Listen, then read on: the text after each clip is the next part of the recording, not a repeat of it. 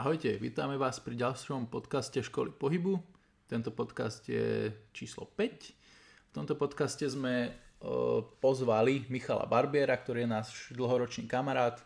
Prebrali sme zase veľmi rôzne témy, či už od toho, ako začal, od jeho minulosti, súčasnosti, kde pôsobí, nejakého filozofie k pohybu a ako pristupuje k regenerácii, ako sa dostal k fitnessu a tak ďalej. Čiže Určite si nás znova teda naladte, usaďte sa a počúvajte zaujímavé informácie. Ja by som ešte spomenul, že Mišo je zakladateľ veľmi úspešného projektu Limitless Academy v Liptovskom Mikuláši, kde sa venuje vlastne e, vzdelávaniu najmä mládeže v oblasti parkouru, ale aj v oblasti kalisteniky a celkového nejakého fyzického rozvoju. A taktiež je to e, viacnásobný majster sveta vo fitness a tento rok bol druhý pokiaľ ma pamäť neklame. Nemala by.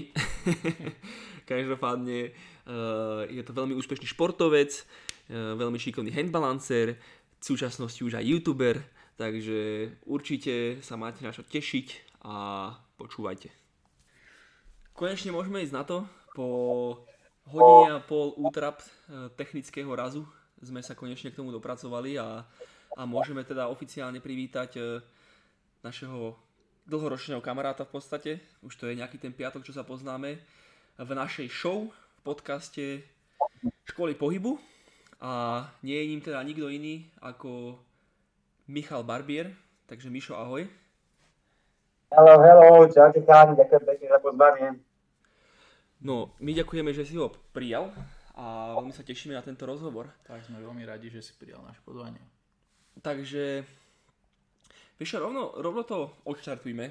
Uh, otázkou, ktorú sa aspoň momentálne pýtame každého, lebo mm-hmm. každý má tú cestu inú a nejakým spôsobom sa sme sa stále ale dostali vlastne k nejakej láske pohybu. A teda by nás zaujímalo, že ako si sa ty dostal ku láske k športu a k pohybu ako takému. A tomu, čo robíš dnes. Tak. Jasné, jasné. Hej, a vieš čo, no ja som sa k tomuto celému dostal, keď som mal 12 rokov. Ja som v podstate od malička úplne inklinoval k pohybu. Ja som až hyperaktívny by som povedal. Rodičia som nemali trošku problém, nevedeli, čo som mňa robiť.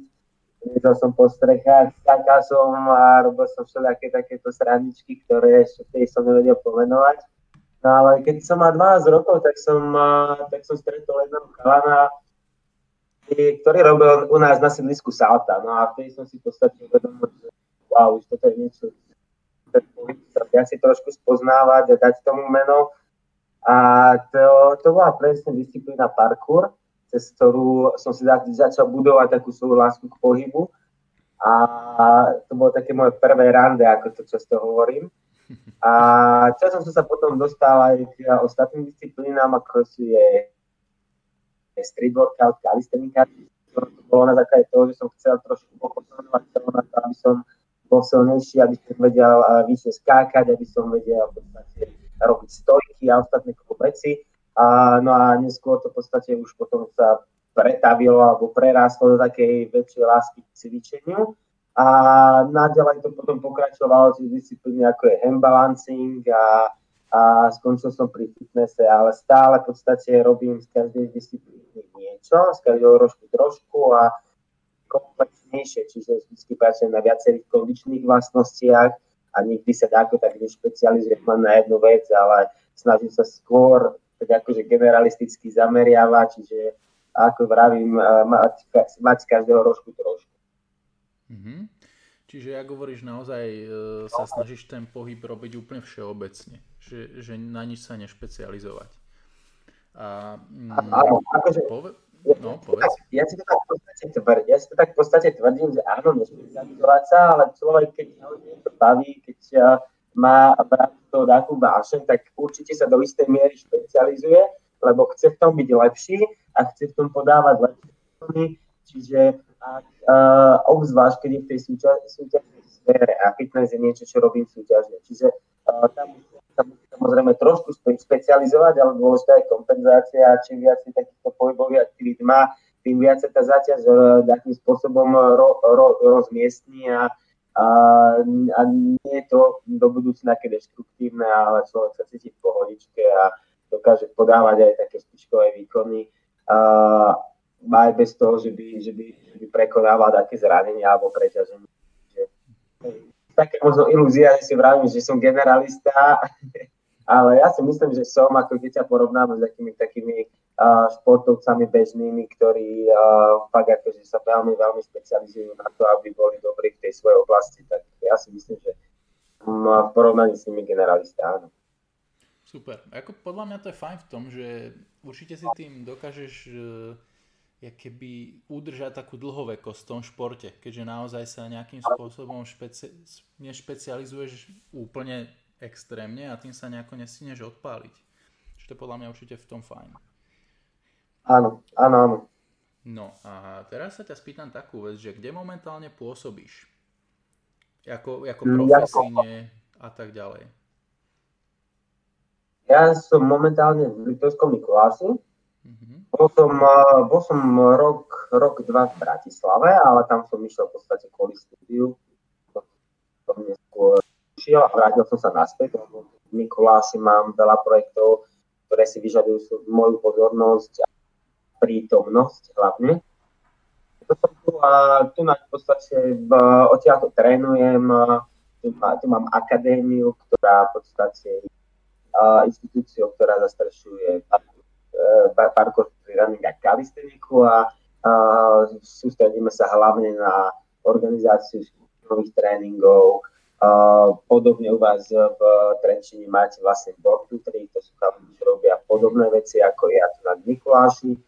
No a ja tu trošku viacej a sa snažím potom ešte aj ťahať do takých, povedzme, aj posilňovacích smerov, čiže teraz momentálne som uh, asi 2-3 mesiace dozadu otvoril jeden kurz pre dospelákov, čisto názvom Rozhýb sa, aby sme tam pracovali na viacero kondičných vlastnostiach, ale naša hlavná cieľovka sú deti a mládež, kde pri running a calisthenics. To je niečo, čo to je taký môj projekt, ktorý si vyžaduje dosť veľa energie a času a kvôli tomu som aj tu na Mikuláši a potom popri tom vlastne trénujem osobne ľudí, ktorí chcú pravidelne a externe za mnou dochádzajú väčšinou cez víkendy ostatní ľudia. No. Mm-hmm. Dobre, no približil si nám, ako funguje vlastne aj teda Limitless Academy teraz. A to je veľmi zaujímavý projekt, e, ktorý už má pár rokov, pokiaľ viem. Respektíve viem, ano. lebo si pamätám, e, ako si to ešte riešil v e, úplných počiatkoch. A mm-hmm. mohol by si priblížiť našim poslucháčom, že vlastne ako vznikla myšlienka Limitless Academy a aká bola nejaká taká tvoja prvotná motivácia niečo takéto vybudovať, lebo predsa len je to veľa roboty. Takže čo ťa do toho viedlo? Alebo čo ťa k tomu viedlo? Tak. No, vieš čo, viedlo ma k tomu, možno najprv uh, to bola taká požiadavka od rodičov, ktorí uh, videli, že uh, keď som skákal von na sídlisku a robil rôzne tieto moje srandy z parkouru a príramu, tak uh, si ma všimlo dosť veľa detí a tí deti to potom stali samé. A ako náhle si to všimli ich rodičia, že proste detská skúšajú niečo, čo videli uh, robiť kána na sídlisku, tak to tak ma potom oslovili. Pamätám si, že ma oslovilo približne takí dva a traja rodičia, ktorí chceli, aby som trénoval ich deti. To bola, to bola asi taký ten prvý štart, iniciátor toho, aby som to zorganizovať. A najprv to boli uh, v podstate také prvé nie, nie až také dobre organizované tréningy, ktoré boli vonku. Leto som trénoval maličkú skupinku detí von mali zo pár tréningov a ukazoval som im základy a v podstate tam aj vznikla taká tá myšlienka trošku to ľahšie zorganizovať, robiť tomu systém, robiť možno takú me- me- a kroky, ktoré uh, musia byť splnené aby, aby mali takú progresiu, aby mali pokrok. A, a to som v podstate potom zastrešil na pravidelné organizované tréningy. Uh, urobil som zmluvu so školami, kde som trénoval vlastne skupinovo, pravidelne. A potom sa to naštartovalo na de- strašne veľa. Nečakal som až taký dopyt, záujem o to. Ja si pamätám, že na pár tréningov som mal na jedného človeka, na seba som mal 30 detí a to bol, to bolo, to bolo strašné. To bolo proste, my som si uvedomil, že takto to ďalej nepôjde a musím to buď ako rozkúskovať, alebo, uh, alebo v podstate nájsť si tým ľudí, ktorí mi pomôžu trénovať takisto. Takže na podstate sa stalo to, že všetko, uh, všetky tieto systémové zmeny nastali a uh, vybudoval som si uh, okruh trénerov. Uh, niektorí boli ktorí už so mnou 2-3 roky trénovali, boli zodpovední, splňali všetky tie, uh, tie kritéria vlastnosti trénerov, ktoré som od nich potreboval. Vedeli to ukázať, vedeli to vysvetliť, vedeli to obkecať a, a vedeli aj inšpirovať, čo je veľmi dôležité u trénera. No a Uh, tak sa začala tvoriť taká štruktúra akadémie a urobili sme uh, viacero kurzov, aby sme v podstate rozdelili do pohybových uh, úrovní, aby mohli napredovať o niečo rýchlejšie. Môžu trénovať so svojimi, uh, svojimi povedzme podobne, uh, podobne pohybovo vyspelými kamošmi a potom som otvoril, ako vravím, kurz pre dospelých a tých cieľov je viacej, ale momentálne máme takisto 50 aktívnych členov, ktorí trénujú blízkosti a, a stále sa to stále sa takým spôsobom e, rozvetvuje a, a, a vyvíja. Mm-hmm. Akože super. Ja som úprimne rád za to, že, že akoby parkour v prvom rade dostal nejaký boom pred pár rokmi a a teraz je skôr taký ten boom, čo sa týka e, nejakého vzdelávania mládeže, čo sa týka parkouru. A som za to úprimne rád, lebo posledné roky som párkrát tak rozmýšľal nad tým, že či naozaj neskončí naša spoločnosť ako, ako vo filme Vody, že budeme len sedieť, e, lebo to tak proste smeruje, so všetkým tým, ako sa vyvíja technológia a tak ďalej a, a je, je radosť vidieť, že, že deti za prvé majú záujem a za druhé to, že sú tu ľudia, ktorí naozaj takto komplexne, lebo naozaj ten parkour pre tie deti je veľmi komplexnou pohybovou aktivitou, že sa tomu teda mm-hmm. ľudia ako ty venujete a myslím si, že to je veľmi záslužná robota a verím tomu, že to bude len lepšie a lepšie a ešte viac sa rozvíjať. Tak, tak. Áno, ako, ako vravíš, že no je to taký veľký boom, ktorý nastal, preto v podstate uh, poviem príklad, uh, si to všimla a všimol aj Svetový olimpijský výbor a uh, to ako olimpijskú disciplínu ďalšiu že no, v podstate teraz sa zaradenie na olympijské hry, ako olympijská disciplína to už je, je to pod gymnastikou, uh, čo je OK, hej, alebo tak by to muselo byť zastrešené. A v podstate uh, tie deti sa hýbať musia, či chcú, nechcú. Jednoducho máme telo, ktoré si vyžaduje ten pohyb.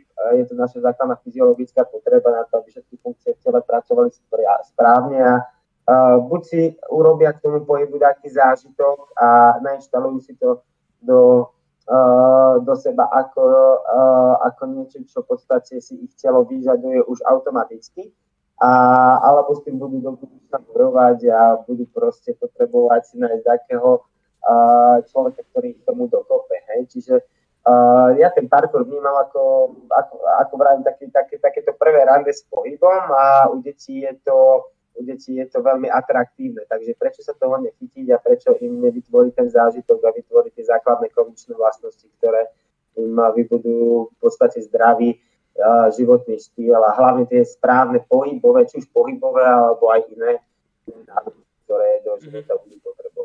Mm-hmm. Určite. Určite je to fajn, uh, už len z toho hľadiska, že, že jak vravíš, dostanú sa k tomu pohybu najmä komplexnému a vy, vybudujú si k tomu veľmi pozitívny vzťah. A to je veľmi podstatné, pretože naozaj veľa, veľa detí napríklad si vybuduje negatívny vzťah skrz nejaký klasický telocvik, kde ich nutia možno do nejakých vecí, ktoré im nejdú, ktoré ich nebavia, ale takto sa to vie spraviť trošku iným spôsobom. Uh, dá, dá, dá.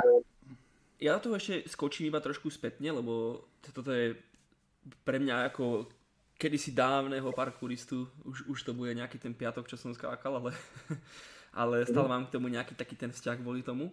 A zaujímalo mňa, že aký je, ten, aký je tvoj názor na, na to, že sa teda parkour stal eh, olympijským športom. Predsa len uh, som zaregistroval, že, že sa vytvorili také akési dva kempy, takí odsudzovatelia a takí ľudia, ktorí boli radi za to.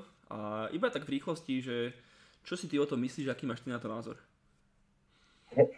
Či v rýchlosti to neviem, ale každopádne uh, ja mám na to pozitívny názor, uh, aj keď som sa dosť často zdržiaval v okruhu ľudí, ktorí sú proste, proste takí filozoficky striktne za, založení, alebo majú ten názor tak založené, že parkour je uh, smer, pri ktorom nemalo súťažiť, tam sa neporovnáva s ostatným, ale porovnáva sa sám so sebou, nechceš byť lepší ako ostatní, chceš byť lepší ako si bol včera a v podstate ide tam o taký ten osobnostný rozvoj, ktorý nie je založený až tak na nejaké rivalite a súťaživosti.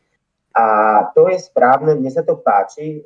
Je to hodnota, ktorá má určite veľký význam v spoločnosti a, a naučí človeka v podstate takému osobnostnému rozvoju, či mentálnemu alebo fyzickému, ale z druhej strany ja som akože zastával ten názor, lebo som sa pohyboval okolo tých ľudí, ale keď som začal súťažiť, tak som sa trošilinku, uh, trošilinku naučil to vnímať aj z inej stránky. A ako náhle som začal či už súťažiť sám, alebo som začal trénovať uh, športovcov, dokonca niektorých olimpionikov. Mal som uh, karakárov, Alexa Slavkovského, Kuba Drigára, alebo Klaudiu Medlovu, teda snowboardistka, a sú to ľudia, ktorí mi trošku ukázali inú cestu a, takisto som robil veľa seminárov a kempov pre rôzne kluby športové a, a uvedomil som si, že v podstate a, akú má ten šport rolu v našej spoločnosti, aký je, aký je dôležitý. Lebo pre mňa proste bol šport, keď som bol parkourista, a parkourista, niečo také človeka, ako keby uh, bolo to, ja som to videl čierno-bielo, proste športovec alebo niekto, bol čo negatívne. Ale ako náhle proste som bol, bol hodiny do tejto som uvedomil, že, že, že áno, pri osobnostnom rozvoji jedna vec, ale druhá vec, to, človeka motivuje dávať nejaké ďalšie ciele, uh, poháňa ten motor, ktorý jednoducho musí fungovať, uh, zoznámi sa s komunitou ľudí, ktorí uh, ktorí na tej istej uh, povedzme vlnovej dĺžke ako on. A, uh, a, tie športy potom do budúcna, ak by náhodou človek bol fakt v tom nadaný a prinášal také výsledky, ho vedia do budúcna za, zabezpečiť a umožniť mu robiť to, čo má v živote rád, bez toho, aby, aby v podstate tu ten ktorým sa proste potrebuje uživiť, ale nie je to nutne niečo, čo ho baví. Že šport si ponúkne, ak sa v ňom nájdeš, veľa možností, aby som povedal, nemusí, zase je dôležité sa neokvieštiť takými takými uh, domnienkami o tom, že to je zlé, to je dobré, hej, uh, súťaž, rivalita je deštruktívna, vôbec to tak neberiem a si myslím, že do istej miery je všetko potrebné na to, aby tá spoločnosť ako vyvíjala, aby aj jednotlivec bol stále vpred. Takže ja si myslím, že je to dobrá vec. ja si myslím, že to je dobrá vec, že sa parkour stal olympijskou disciplínou. Pomôže to aj jednému kempu, aj druhému kempu. Mhm. Dobre. Hm? Súhlasím. To bola krátka odpoveď, čo? Osobne súhlasím, určite. Ale t- takisto, lebo na všetko sa dá pozerať z rôzno, rôzneho uhlu pohľadu, ale podľa mňa si to zhrnul veľmi dobre, pretože určite to prospeje aj jednej, aj druhej strane. Už len z hľadiska minimálne keby exposure, že vďaka tomu sa o tom dozvie o mnoho viac ľudí. Tak a dostane sa to ta, ďalej. Tam nie je žiaden mínus proste. A dostane sa ďalej, ďalej, síce aj tá komerčnejšia časť, ale aj ten odkaz samotného parkouru, ktorý podľa mňa tam žije stále. No a áno, prejdeme áno. trošku ďalej, keďže naozaj sa bavíme o tom, že ty si v, v tom parkúre začínal a v týchto disciplínach, tak ako si sa dostal ku fitnessu ako súťažnej kategórii? Čo ťa k tomu nejako viedlo? Áno, išlo to celé ruka v ruke s kalistenikou a, a, a cvičenie s vlastnou váhou. Ja som teda začal cvičiť vlastnou váhou asi keď som mal možno 13-14 rokov Časom v podstate som potom prešiel ku cvičeniu na hrazdách. Či to môžeme pomenúť ako street workout, jednoducho workout vonku na hrazdách a potom ako sa, uh, ako sa obmieniajú, obmieniajú tieto vlny cvičenia, že sú skúšali rôzne uh, druhy intenzity, uh, alebo rôzne povedzme, prístupy k tomu cvičeniu, tak som si vyskúšal potom sú, uh, cvičiť aj s váhami a ono to bolo, keď som mal 18 rokov, tak si pamätám, že som bol v Amerike ako, uh, ako študent na výmenom pobyte a tam som prvýkrát išiel proste do posilky, kde som začal dvíhať, robiť treba prvýkrát drepy s váhou, robiť aj také izolovanejšie kladkové pohyby a také straničky. No a keď som sa vrátil potom na Slovensko v 19 rokoch, tak som, som pokračoval a striedal som to. Samozrejme, vždy som to nerobil iba jedno, ale striedal som to, že som išiel raz silový tréning s vlastnou váhou, raz som išiel do posilky a tak ďalej. No a v 20 rokoch uh, som mal si pamätám, som mal jednu priateľku, ktorá ma raz uh, doviedla do jedného fitka, kde bol jeden reprezentačný tréner a on si ma všimol, chcel ma dať najprv na uh, kategóriu fyzik, tam sa hodnotí len uh, estetika, ale nakoniec v podstate ja som povedal, že nechcem ísť, že nemám záujem vôbec o niečo takéto. A, no a, a nakoniec v podstate si zistil viac informácií o mne a toto, že robím aj parkour a že som v podstate taký pouličný akrobat, tak um, vyskúšal na mňa ťah fitnessom a fitness ma oslovil o mnoho viacej kvôli tomu, lebo tam sa nehodnotí len estetika, ale hodnotí sa tam aj celkovo pohybová zostava, čo môžeme v podstate vysvetliť ako pohybovú zdatnosť človeka robiť veľa, veľa, veľa vecí v rámci nejakej zostavy, ktorú si on, uh, on vytvorí. A tá zostava vlastne pozostáva z akrobatických prvkov, uh, veľa kondičných vlastností sa tam prezentuje. Uh, rozsahy, flexibilita, mobilita. Človek tam musí dobré rozsahy, aby mal dobré bodovanie. Musí mať dobrú silu, ale relatívnu čiže s vlastnou váhou, ktorú používame. Musí vedieť zvládať silové prvky, ako je stojka, alebo také tie ťažšie veci, ako je planche, a, alebo ostatné straničky a potom akrobácia, hej, to sú koordinačné vlastnosti a tá akrobácia, tam si človek vie vyhrať, hej, vie urobiť čo, čo mu tie podmienky a je to vlastne vystúpenie na takom stage. Takže, a samozrejme aj tanečnosť, ako predá taký performance, taký showmanship a všetko to zladiť dokopy, aby na tom pódiu plával, aby tých ľudí ohúril, aby tú porotu, čo pozerá, tak aby proste pozerala tak s vyvalenými očami, že proste to som ešte nevidel. Hej. Takže, a, takže to je fitness a to ma oslovilo a nakoniec sa mi podarilo aj zo pár úspechov.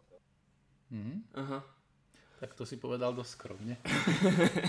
Veľmi skromne, no.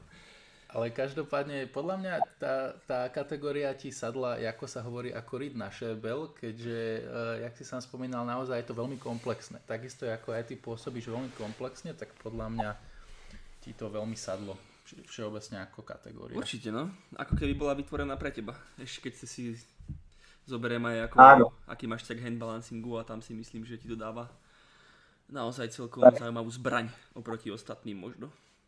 Ale super. Áno, áno. No, ty teda predtým si cvičil nejakým hm, takým, možno takým viac srdciarským spôsobom, možno viac tak trošku, možno nepoužijem správne slovo, ale chaotický, že možno si sa nedržal nejakých extra nalinajkovaných plánov a tak ďalej. Uh, ako, sa, ako sa toto zmenilo, keď si sa pripravoval teda na nejakú tú fitness súťaž? Teda skúsam približiť, že aké sú rozdiely medzi tvojim takým bežným tréningom, trénovaním a prípravou na fitness súťaž?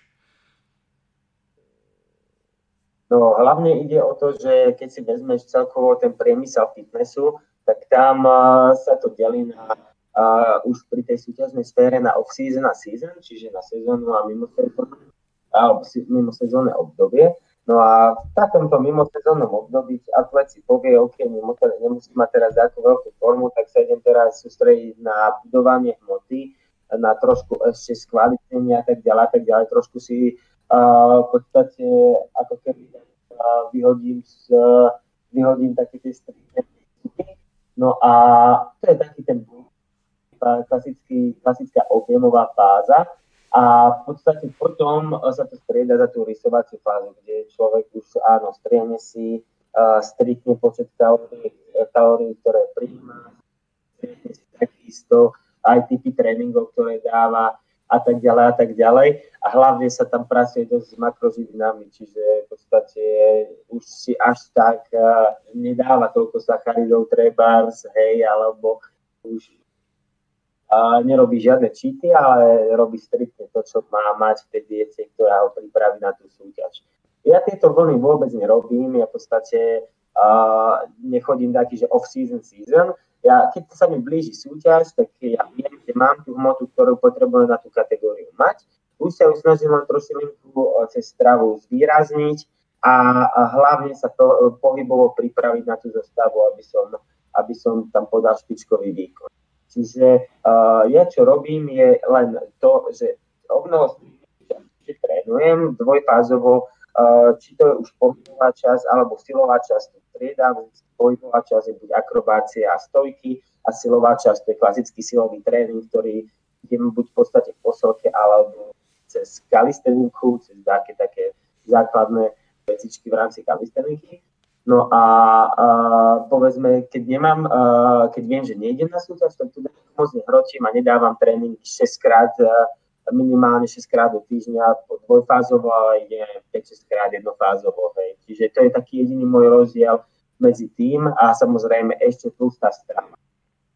Keď blíži, tak ja si upravím, um, teda mám človeka, ktorý mi upraví stravu tak, aby to bolo fajn, uh, nastaví mi to tak, aby vyhovovalo a aby v podstate ten sval a všetky tie tkaniva sa upravili tak, nech, nech pekne vyniknú na tom stage a aby to bolo v pohode.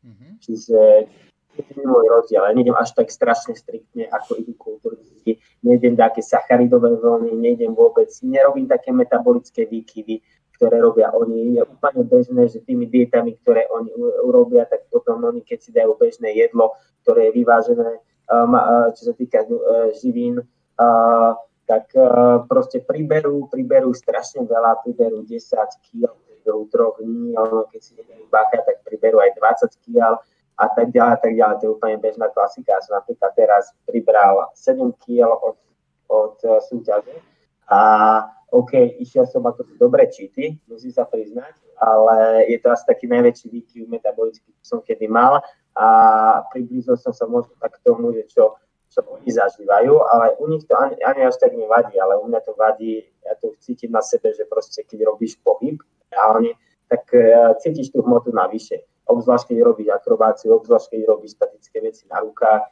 tam proste veľmi cítiť. Hej. Čiže uh, u nás to je vždy o rozvíjaní tej relatívnej sily, nie až do tej absolútnej sily. V podstate tá váha, ktorú máš navyše, ti vie pomôcť pri tlačení hlbo, uh, ťažkého drepu, vie ti pomôcť pri vytlačení váh na deadlifty, na a pri benchi, hej, pri takých tých izolovaných väzbách Takže je to, je, je to niečo, čo v podstate snažím takým spôsobom stále ťahať také, také rovnováhy, aby, aby som bol tým generalistom a aby som sa nestal úplne niečo. Lebo keď za, potiahneš za jeden koniec, potom ten druhý sa ti trošilinku po, posunie a, a ide, to, ide to možno na úkor toho, aby, aby človek si udržal takú rovnováhu. Mm-hmm. Ale zároveň podľa mňa to robíš e, dobre v tom, že sa držíš e, podľa toho, jak si to povedal, viac menej v skoro rovnakej forme celý rok, keďže aj sám neustále športuješ asi v tom pohybe, kde musíš byť v dobrej kondícii a naozaj už len pri tej súťaži to doťukneš e, do dokonalosti a nemusíš robiť také drastické, drastické kroky. Áno, áno, áno, presne tak, ako si to povedal. Ako ja, tým, že človek má vybudovaný vzťah k pohybu a stále poháňa ten motor, tak je vo forme neustále, lebo jednak má aj vytvorené také presvedčenia o tom, že, že potrebujeme byť silní na to, aby sme boli užitoční, potrebujeme byť silní na to, aby sme boli zdraví a tak ďalej, tak ten motor stále poháňa a nepadá do takých takých depresí, povedzme pohybových, že má taký veľký, dlhý výpadok alebo celkovo, že stagnuje v tom tréningu. Snaží stále si dávať nové ciele, stále objavovať nové pohyby a nelipnúť na jednom, alebo viem, že to môže byť krátkodobé. Presne tak. No, áno, človek sa vie niečoho rýchlo presítiť, ale keď robíš viacero veci a dávaš si nejaké čiastkové ciele, tak myslím, že dá sa tá konzistencia udržať. Dobre, prejdeme trošku ďalej a povedz nám možno, čo považuješ za svoje najväčšie úspechy a aké sú tvoje najväčšie ciele. A akože tak všeobecne, možno, že, že v živote, čo si dokázal, alebo hoci čo, čo uznáš za vhodné. Uh, čo takto, takto na mysle je v podstate všetky tie projekty, ktoré som, ktoré som rozvíjal, popri tom, ako som rozvíjal tieto svoje ostatné schopnosti, a sú, je, to, je to určite akadémia, ktorá si vyžiada veľa času energie. Som veľmi rád, že sa mi podarilo dotiahnuť do takého takéhoto formátu a ciele sú stále to posúvať ďalej a ďalej. A vymýšľať nové v podstate kurzy a, a vymýšľať možno nové systémy, ktoré budú ešte efektívnejšie a v rámci takého materiálneho zabezpečenia určite posúvať to oveľa vyššie možno do budúcna uh, založiť niečo, čo bude úplne že naše, že nepotrebujeme k tomu žiadne také pre, priestory prenajímať, ale vybudovať si aby, a osamostatniť sa hlavne, aby sme mohli v podstate tvoriť o mnoho, o mnoho viacej a mať takú väčšiu slobodu, lebo dosť sme teraz limitovaní v niektorých veciach, ale to sa to relatívne ľahko zmeniť. No a také, naj, také ďalšie úspechy, určite v podstate tie moje činnosti, ktoré mám popri športovaní, tak ja vnímam ako úspechy, lebo držať si v podstate uh, držať si uh, také aktivity, ktoré človeka naplňajú a živia ho a robiť to ešte popri tom, popri niečom ďalšom, čo ho baví, naplňa a tiež mu to takým spôsobom suportuje, čiže podporuje tie ostatné aktivity, tak, uh, tak ja to vnímam ako veľký úspech. Ja to poviem napríklad, že som síce športovec, som atlet, ale robím trénera, mám akadémiu, ktorá je už v podstate, čo je štruktúra, alebo povedzme, že je to občianske združenie, ale je to štruktúra, ktorá už pracuje bez toho, aby som nutne musel byť prítomný pri tom, ako to, ako to funguje.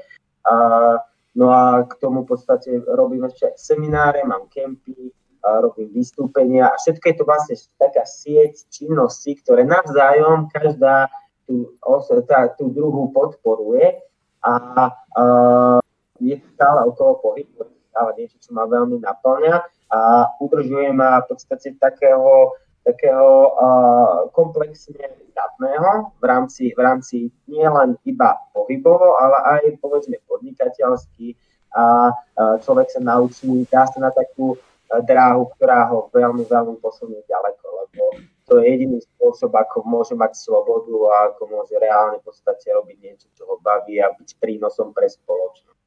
Čiže toto ja beriem ako veľký úspech a samozrejme mohli by sme spomenúť potom treba z tej súťažnej sfére uh, obhaj, teda získanie titulu majstra sveta, majstra Európy v seniorskej, čiže v kategórii mužov a potom následne aj obhájenie, čo, čo bolo vlastne minulý rok. A to ja tiež vnímam ako nie je to niečo, čo v podstate musel som na to makať 8 a 8-9 rokov, aby som niečo také dosiahol. Nebolo to s vidinou a s, s takým, povedzme, s takou motiváciou súťažnou pôvodne, ale ako náhle mi ten tréner, ktorého som stretol, keď som ma 20 rokov ukázal, že asi vyskúšaj si to, nedáš, nebude to až taká veľká odbočka pre teba, tak som si povedal, že OK, poďme na to a uvidel som, že v podstate malo to aj o mnoho väčší zmysel, ako som si myslel a, a nakoniec sa podarili aj takéto úspechy. Mhm.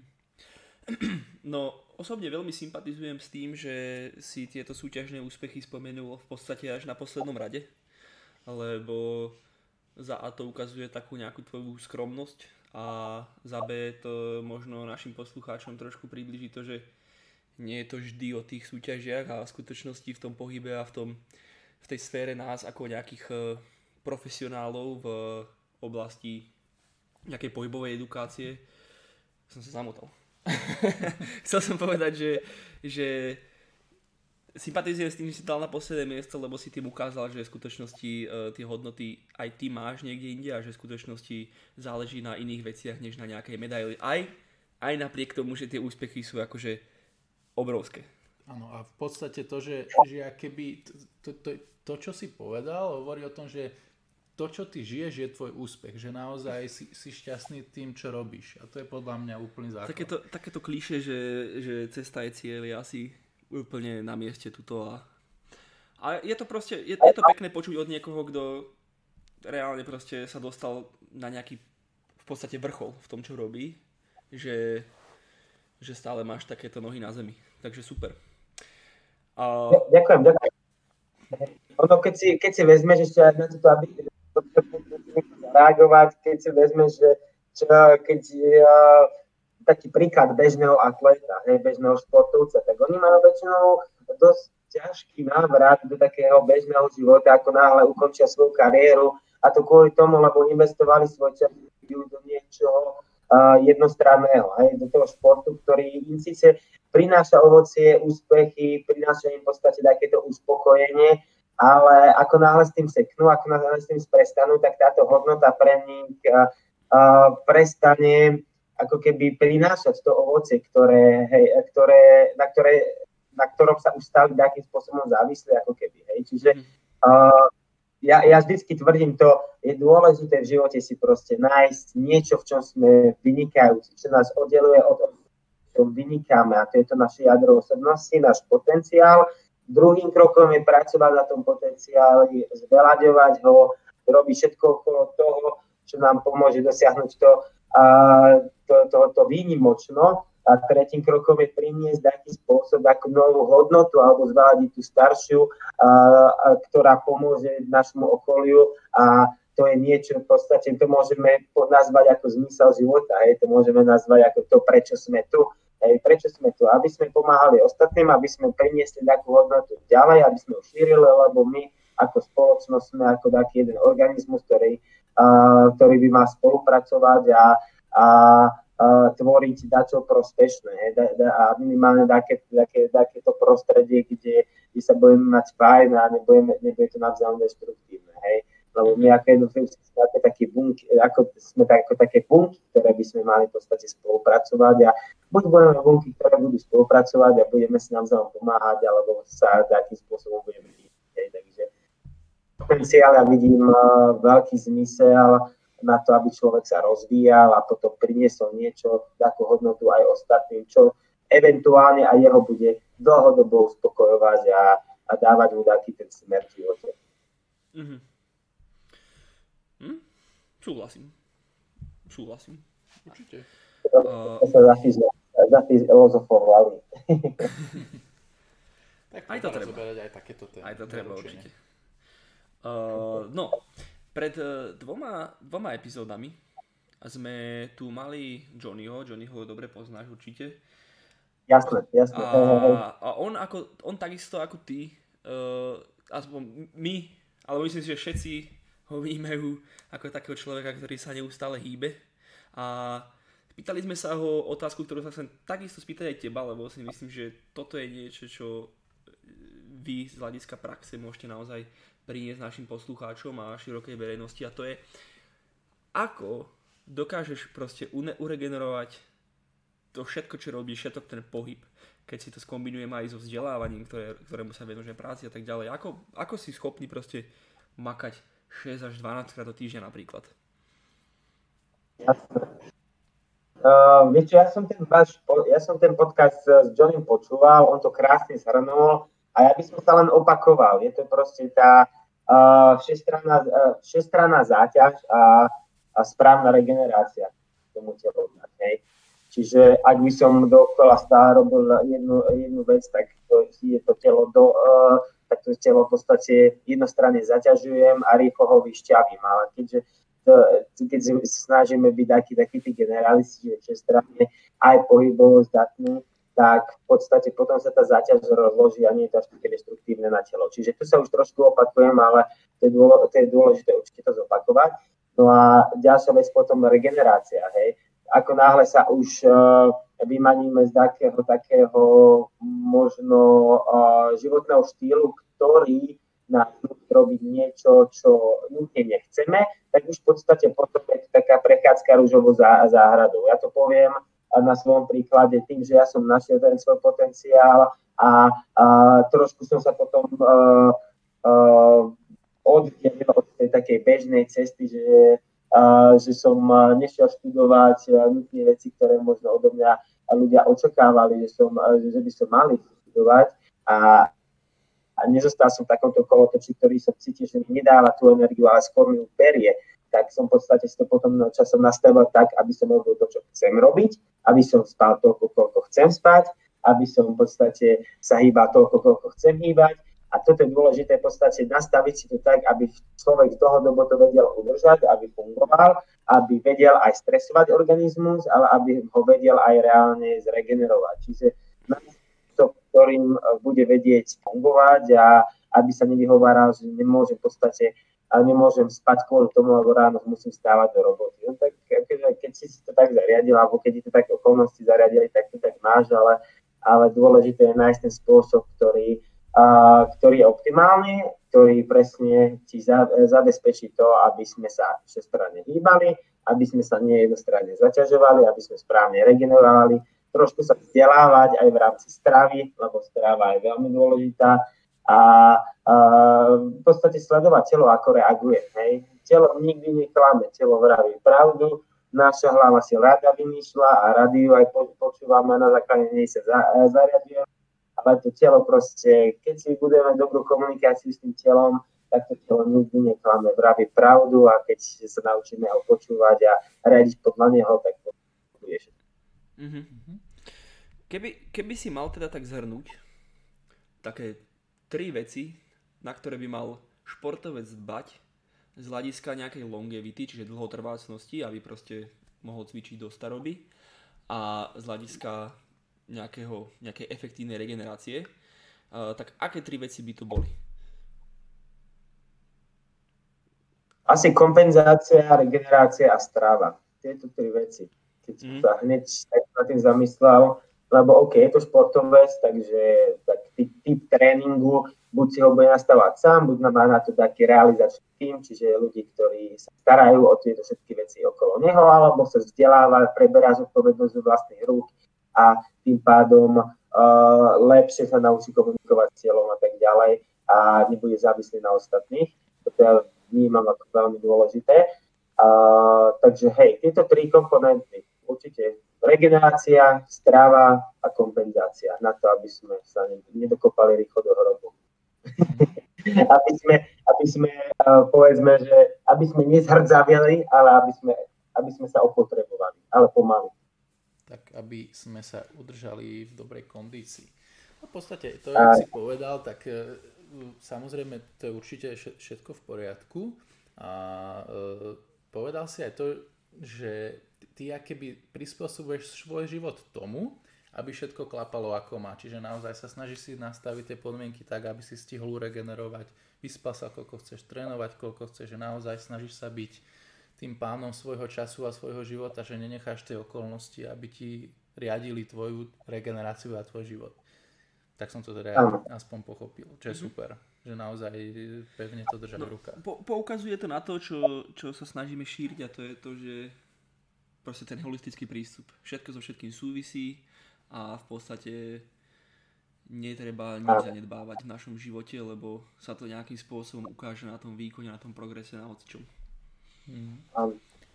Dobre. Je to funguje v izolácii, všetko, všetko, je, všetko, všetko funguje takým spôsobom uh, spoločne. Hej, jedno ovplyvňuje druhé, druhé ovplyvňuje tretie a tak ďalej. Určite áno. Presne tak, nedá sa tomu vyhnúť. No a povedz nám, čo ťa na tvojej ceste športovca životom najviac inšpirovalo? Či už osoba, kurz, hocičo, udalosť? Povedz.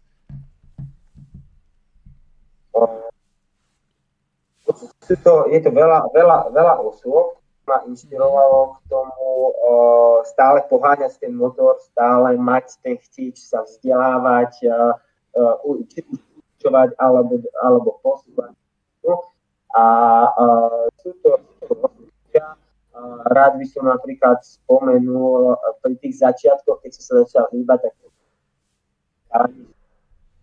dávali veľkú motiváciu, lebo mi ukazovali, aké veci sa dajú robiť s telom. Potom Mišo, skôr, Mišo uh, skús, to, skús to zopakovať, lebo uh, trošku si nám vypadol. Jasné, jasné, pohode. Hej, hej. Čiže uh, inšpiráciu, inšpiráciu mi dalo uh, na, na, na tých, tých začiatkoch to boli uh, napríklad ľudia z Born to Trick, chalani, čo skákali, ukazovali, ukazovali, aké cool veci sa dajú s telom robiť. A to ma v podstate pohybovo posunulo, čo sa týka v podstate uh, napríklad v rámci edukácie, tak uh, bolo to množstvo ľudí, ktorých som mal možnosť znať, alebo iba čisto napríklad čítať niečo od nich, hej, čítať ich rôzne myšlienky a štúdie. Je to napríklad Vlado Zlatož, alebo je to Ido Portál, ktorý, ktorého určite poznáte.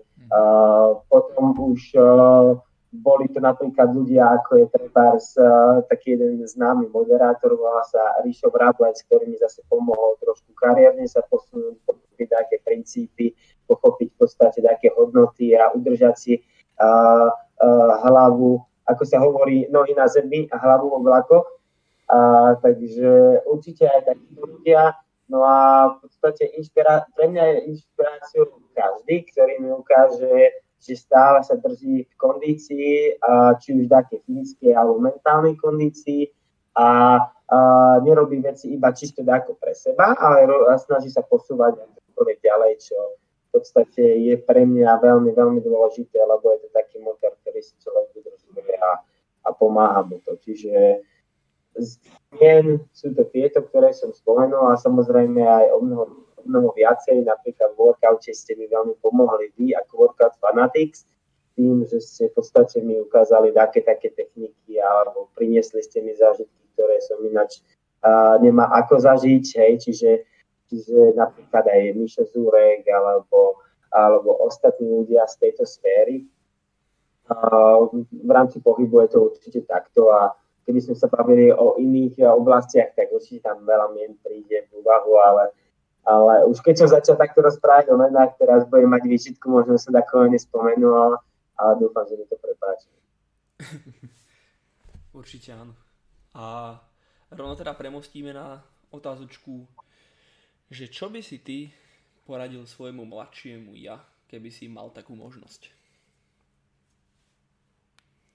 Dobrá otázka, počkaj, dobrá otázka. Vieš čo, no, zatiaľ sa ešte necítim ako taký, taký uh, sta, starý guru, čiže neviem ti po, úplne odpovedať na túto, na túto otázku, ale ja momentálne nič asi nemenil. Ja som, ja som spokojný s tým, keď ja sa to zatiaľ uberá, aj tým smer, smerom, ktorý som si zvolil. A samozrejme, keby som sa vrátil kúsiček v čase, možno také detaily pomenil, alebo by ma tie detaily doviedli. Hej. Čiže uh, smer, ktorým kráčam, uh, tak, tak vôbec by som ho nemenil. Uh, a také detaily kino, tie mi akože tie teraz akože nejde ako moc, moc na mysel, že čo by som, čo by som zmenil. A možno samozrejme vždycky vieš sa, uh, sa ubrať takou inou bočnou cestičkou tam, kde sa chceš dostať, ale, ale zatiaľ ešte všetky tie rozhodnutia, ktoré som, ktoré som urobil v minulosti, tak si myslím, že ma doviedli tam, kam som chcel, aby ma doviedli. Dovedli ma k správnym ľuďom, dovedli ma k správnym situáciám a podmienkam, ktoré momentálne mám a na tom by som absolútne nič nemenil. Hej. Možno budem mať iný názor o pár rokov, hej, ale tie rozhodnutia vravím, ktoré som urobil, tak mm, zatiaľ som s nimi spokojný a keby náhodou to nešlo tým smerom, ktorý by som chcel, tak pravdepodobne to zistím až niekedy v budúcnosti a tam už v podstate, tam už sa budem musieť zariadiť ako tak, aby to bolo fajn. Super, super. Tak to je podľa mňa ale aj skvelý príklad toho, že si sa snažil robiť vždy také prirodzené rozhodnutia, ktoré ťa dovedli momentálne tam, kde si teraz a ničoho nelutuješ. Čiže si sa ka- každá situácia ťa doviedla len ďalej k tomu, kde si momentálne ak svojim cieľom. Super. Áno, áno. Niekedy ideš rýchlejšie, niekedy, niekedy ideš pomalšie, niekedy zablúdi človek, niekedy zažíva také chvíle, niekedy také chvíle, ale eventuálne keď sa oddychneš, tak si uvedomíš, že korník šopa sme tam, kde chceme byť. A, ak, ak, keď si oddychnutý, keď proste najedený, je taký princíp, ktorý sa mi strašne páči, využívajú tých mojich informácií vo viacej takých vojenských oddieloch a to je taký princíp, ktorý sa volá HALT. A to je, že nerozhoduj sa a nezamýšľaj sa moc, nelipni na tých názoroch, ktoré ti vychádzajú z týchto kondícií. Keď si hladný, keď si nahnevaný, keď si unavený, tak vtedy nerob rozhodnutia, vtedy, nerob, vtedy ako nelíti na tých, na tých veciach, ktoré ti idú hlavou, ale oddy, keď si unavený, tak si oddychni, keď si hladný, tak sa najeď, proste keď si, keď si unavený, tak, uh, tak, tak si daj nejakú pauzičku, hej, a, a keď si treba opustený, hej, potrebuješ niekým, niekým sa porozprávať, tak uh, obvolaj ľudí, pokecaj si so starými známymi alebo proste nelipni na, na tých takých svojich uh, deštruktívnych uh, názoroch, ale sná sa trošku uh, si zabezpečiť, aby to fungovalo. Hej. Čiže, čiže toto je dôležité, hej, aby človek si, človek si vedel doprať takú pauzičku a možno zastaviť sa a zastaviť to rýchle tempo, ktoré v dnešnej dobe máme a uvedomiť si, či, či, či kráčame tým správnym smerom. Mm-hmm.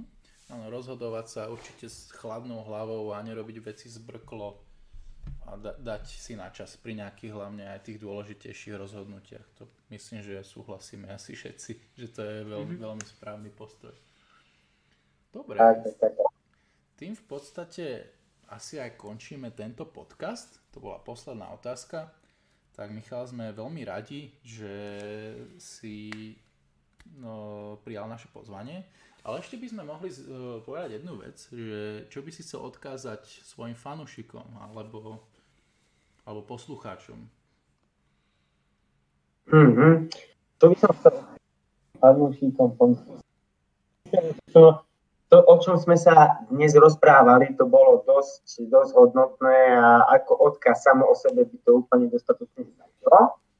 Mm-hmm. A čo by som chcel odkázať, možno súvislosti s touto dnešnou situáciou, aby nestrácali v podstate motiváciu, aby vedeli, že je to dočasné a aby v podstate makali stále na veciach, využili možno tie veci, ktoré sa môžu zdať ako nevýhoda, pri tomto môžu a aby, aby, aby si udržali ten motor, hej, aby neupadali a aby, aby, aby sme to takým spôsobom prežili, hej, nech, nech sa potom nezobudíme o neviem koľko mesiacov s tým, že sme proste počas tejto doby dosť upadli, ale snažíme sa to využiť, snažíme sa to využiť taký prospech a minimálne si udržali to, čo sme mali vpred. Mm-hmm. Skvelá myšlienka. Dobrý odkaz. Myslím, uh, že všetci teraz musíme naozaj sa snažiť byť nejaký trošku silnejší, lebo všetko je trošku viac zastavené a horšie než v minulosti, ale presne ako hovoríš, je to len obdobie, ktorým sa musíme nejako preklenúť a ísť ďalej. Hej. No a Mišo, kde ťa môžu naši poslucháči nájsť? Akože no, na sociálnych um, sieťach a tak. Uh, asi taký najlepší portál, kde človek môže uh, so mnou kontaktovať alebo si dať čo čítať a také najúplnejšie mám všetko zhrnuté je moja stránka michalbarbier.com a čo sa týka sociálnych sietí, určite to Instagram, Facebook, robím často videá na YouTube edukačného charakteru, čiže cez YouTube tak tam si môže popozerať e, rôzne veci ohľadom týchto vecí, čo sme, čo sme sa rozprávali a niečo sa naučiť, prípadne si so mnou zacvičiť. No a takých, takých pravidelných príspevkov, tak určite riešim často Facebook a Instagram, kde sa snažím dávať príspevky aspoň trikrát do týždňa ohľadom takých, takých zaujímavých vecí, či už svojich, svojho skilu, alebo niečo čo v rámci edukácie a všetkých týchto vlastne činností, ktoré som dneska spomenul. A, takže to sú také tie hlavné platformy, asi si myslím ako u každého človeka, Facebook, Instagram, YouTube a potom je to moja stránka. Mm-hmm. Dobre, takže ďakujeme ti za uh, super odpovede a naozaj sme sa dostali k zaujímavým témam a ja som osobne veľmi spokojný za informácie, ktoré si nám predal a verím tomu, že ich takisto ocenia aj naši poslucháči, uh, ktorým Taktiež ďakujeme za to, že tu s nami zase strávili nejakú tú hodinku. A ešte raz teda, Mišo, za nás obidvoch uh, ti ďakujem, že si prizval naše poz... Pardon, prijal naše pozvanie a už teraz sa úprimne teším na, na ďalší rozhovor, ktorý uh, si určite niekedy znovu dáme a možno prejdeme niektoré veci tak viac do jadra. Možno sa porozprávame trošku viac o nejakých konkrétnejších problematikách. Takže tak. tak. Takže ďakujem Dobre, ešte raz. Ďakujem krásne, Kalani. Ja verím ti, že sa porozprávam o tých veľa vecí, o ktorých sa ešte môžeme porozprávať. A teraz to bolo také chvíľku okrajové v tých veciach. Takže, takže super, ďakujem. Čaute. ďakujem, ahojte.